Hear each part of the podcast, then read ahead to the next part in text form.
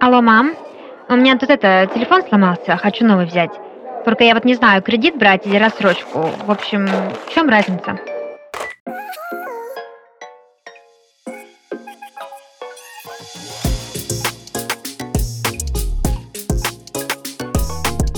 Привет! Вы слушаете подкаст «Алло, мам», в котором я помогу вам справиться со сложностями самостоятельной жизни. Этот подкаст мы делаем в студии Red Barn.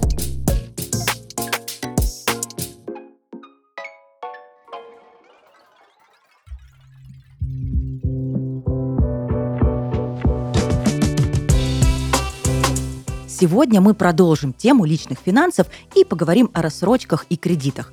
Разберемся, как их брать, стоит ли это делать и какие в этом процессе есть тонкости. Жить и тратить посредством – это самый безопасный и идеальный вариант. Но, увы, в наших реалиях это не всегда возможно. Кредиты, рассрочки и прочие заманчивые предложения выглядят очень привлекательно.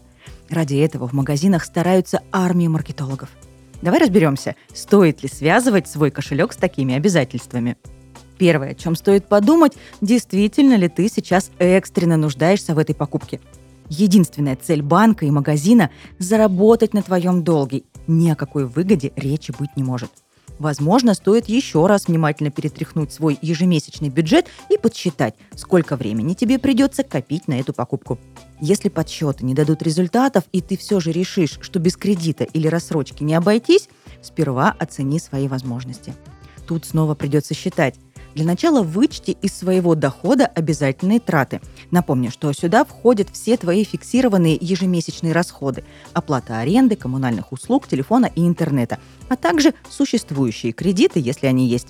Оставшаяся сумма – это средства, которые у тебя остаются для всех остальных расходов.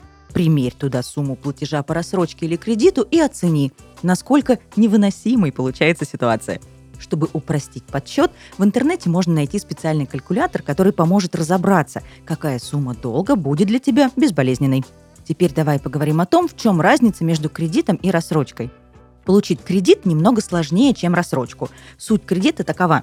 Ты берешь деньги у банка в долг под процент. Между вами заключается договор, в котором прописаны ваши обязательства. Ты получаешь необходимую сумму, тратишь ее на свое усмотрение и выплачиваешь долг частями в течение оговоренного времени. Кредит не просто получить, если у банка возникнут подозрения насчет твоей платежеспособности, поэтому ее тщательно проверяют. Рассрочку иногда называют беспроцентным кредитом, однако, к сожалению, это работает не так. Рассрочка – одна из форм потребительского кредита. Только вместо наличных ты получаешь товар – ноутбук, холодильник, стиральную машину и так далее. Этот вид кредита умело маскируется под привлекательное предложение в стиле 0024. Рассрочка оформляется быстро и прямо в магазине, потребуется только паспорт. Магазин свяжется со своим банком-партнером, и далее тебе останется только следовать инструкциям консультанта. Теперь переходим к самому главному. Те самые проценты в рассрочке все же есть. Их платит банку либо сам магазин, либо они тщательно спрятаны в стоимость товара. Задача консультанта – стрясти с тебя как можно больше денег, и они могут начать навязывать тебе аксессуары, дополнительные услуги и страховку. С последней все обстоит особенно интересно. Сотрудники магазина, скорее всего, начнут рассказывать, что страховка обязательна для оформления рассрочки. Однако это не так. По закону о защите прав потребителя ты можешь спокойно от нее отказаться. И даже в случае, если ты ее оплатил, ты можешь вернуть ее стоимость в полном объеме в течение 14 дней после оформления. Но будь настойчив и приготовься к тому, что придется вернуться в магазин и повозиться с бумагами.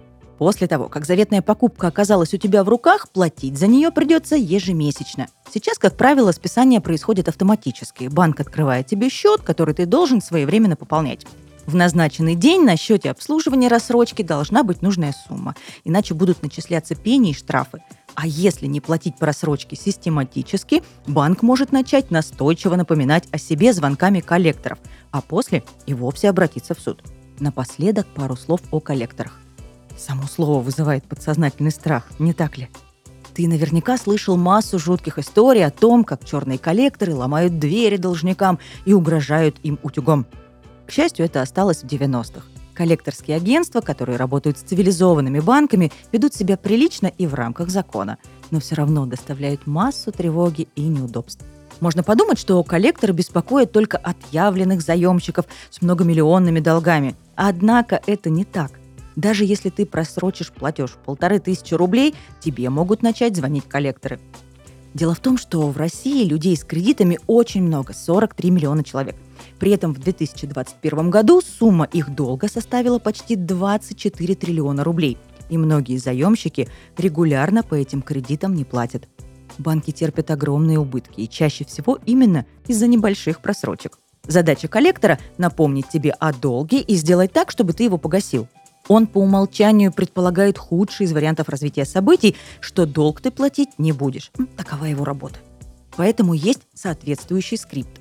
С первым же звонком на тебя может начаться моральное нападение. Тебя могут жестко предупреждать об обращениях в суд и штрафах. Если действительно сложилось так, что ты не можешь в данный момент заплатить за рассрочку, например, задержалась зарплата, объясни все спокойно, уверенно и со сроками. В этом самый главный секрет общения с банковским коллектором. Коллектор не имеет права тебе угрожать расправой, отбирать имущество или отнимать деньги.